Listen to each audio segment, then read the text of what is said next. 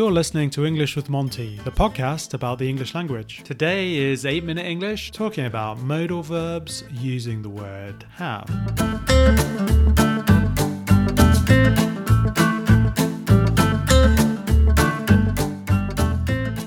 Hello there, and welcome to 8 Minute English. And I've got Amy on the show. How are you doing, Amy? I'm good, thank you. How are you? Doing really well. I thought we'd do a bit of grammar today. So we're going to do something on modal verbs. How do you feel about modal verbs? So it's modal verbs using have. What's your experience with students? And do you think this is quite a tricky subject for some students? Absolutely. I would say the majority of my students at some point have struggled with modal verbs mm-hmm. much more than learning main verbs that don't require a modal. And that's not just beginners or lower levels, but even the slightly higher levels as well can still make common mistakes with these modal verbs, including have. That's true, isn't it? I think there's some confusion sometimes with modal verbs in general, isn't it? I suppose when we talk about modals, we're here, I guess, with have, we're talking about will, might, and would. Mm-hmm. The form is obviously using that particular modal verb. And then you've got have and then the past participle even past participle be careful guys because it's quite easy for students to make a mistake there and then maybe use past simple. It needs to be the third form of the verb if it's irregular. That's a good point there isn't it? I think sometimes that can trip people up definitely. Yeah. as you say it's always using the third form. Obviously if that's regular verb then it stays the same the past yeah. simple and the third form. I guess it's the irregular ones that you've got to watch out for. Most of the time they're changing aren't they if we use will, first of all, they will have arrived by now. If we're talking about this, we're referring back from the present in this case. It's like you're saying, okay, I'm not here in that moment, but in my reckoning, it's the right kind of time. So for me, they will have arrived by now. Mm-hmm. That's a little bit confusing, I guess, isn't it? It can be confusing because I think students get confused between the present and future. It really does seem like the future, doesn't it? Does. But this is referring to the idea that a present thing has happened. Exactly. Uh, do you have any other examples that might help out? Yeah, so if something like it's half term week my students will have taken holiday by hmm. now. It's half term week is this week for a lot of countries. A lot of my parents' kids are off school. And again, that action of they will have taken holiday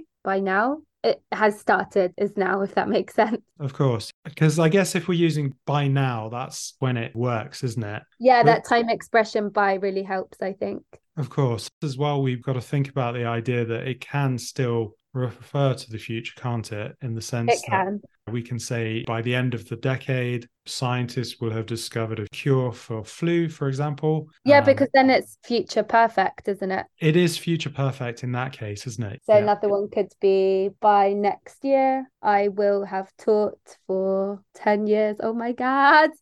is that true? Yeah, yeah, yeah, yeah. Oh, wow. I will have taught. So exactly, that means this time next year, what's that, October 2024, the action will continue and I will have taught that amount of time by that point. Great. Wow. 10 years. That's a milestone. Master English. Yes, indeed. So cool. That's a great example, though. Hopefully, that will help the listeners understand a bit better or remember a bit better because it's referring to how long you're going to be teaching for. So, quite an interesting one. That's it, more or less, with will have, yeah, isn't it? Um, exactly. I think that's clear. Hopefully. Yeah, hopefully that's clear. With might, might can refer back to a point of time in the past. I think uh, we could add there to explain that clearer. So, kind of speculating mm, on the hmm. past. Okay. If, if, you're aware of speculation, that word, or deduction in the past, that might help them a bit more. This obviously lowers the possibility mm-hmm. of what has happened in the past. Mm-hmm. So, we're not sure. It's like a maybe, but of the past. I think that's the perfect way of describing it, really in that case, you're not quite sure as what happened. For example, you arrive back home and the car's not on the drive, and you say, Oh, my mum must have taken the car or must have gone to the gym, or sorry, shouldn't be using must have. I'm using must have. Might have gone to the gym. So I mean, it still exists. Must have. It does exist. That's true. But must have would be deduction as well, right? So it would that, be. You'd just be nearly hundred percent sure. Exactly. Whereas might have is we're not sure, are we? It's like, oh, this could have happened. This exactly. might not have happened. Or another one like my student was late this morning. She might have had a good excuse. Might have had a good excuse. She maybe. didn't have a good excuse. we could change this one to she should have had a good excuse, maybe. Yeah, we could. We could. Because she didn't. I don't know. Anyways, let's not go there. Yes. As you can see, they were including more should have and must have. There's a lot of different ways to use have as a modal verb. This is true, isn't it? To begin with, we talked about the idea of will, might, or would. There are so many more. There are so many more. That's very mm. true. You do have, should have, must have, might have, could have. So basically, many more than the ones listed here. I suppose with these particular ones, it's more a case of just having the reference point, isn't it? You're referring back to certain elements, but I guess that's true of all of them, isn't it? Really? Absolutely, referring to a specific moment. Because I guess with might as well, you can refer back from a point in time that's in the future. For example, we won't eat until they arrive. They might not have had supper or mm-hmm. dinner. This one is just speculating that by the time they arrive, by that moment in the future,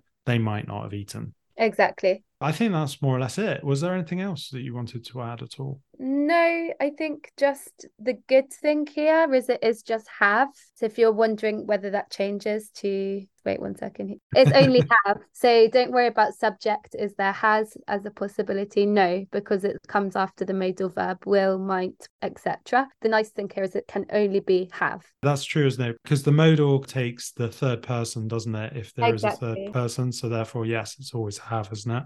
Yeah. I suppose we didn't really say would have, did we? We didn't use that, I don't think. Oh yeah, we could finish with would have. That's quite a good one. So that makes me think of third conditional, reflecting on the past and wishing for a different past. Mm-hmm. But yeah, something like in a third conditional, right? If I had known mm-hmm. the party started at eight, I would have been earlier. I wasn't early and I didn't know the party started at eight. I mean, I think to be honest, that's probably the most common way of using would have, isn't it? Yeah. Even if you removed the conditional half, you could have just used the I would have.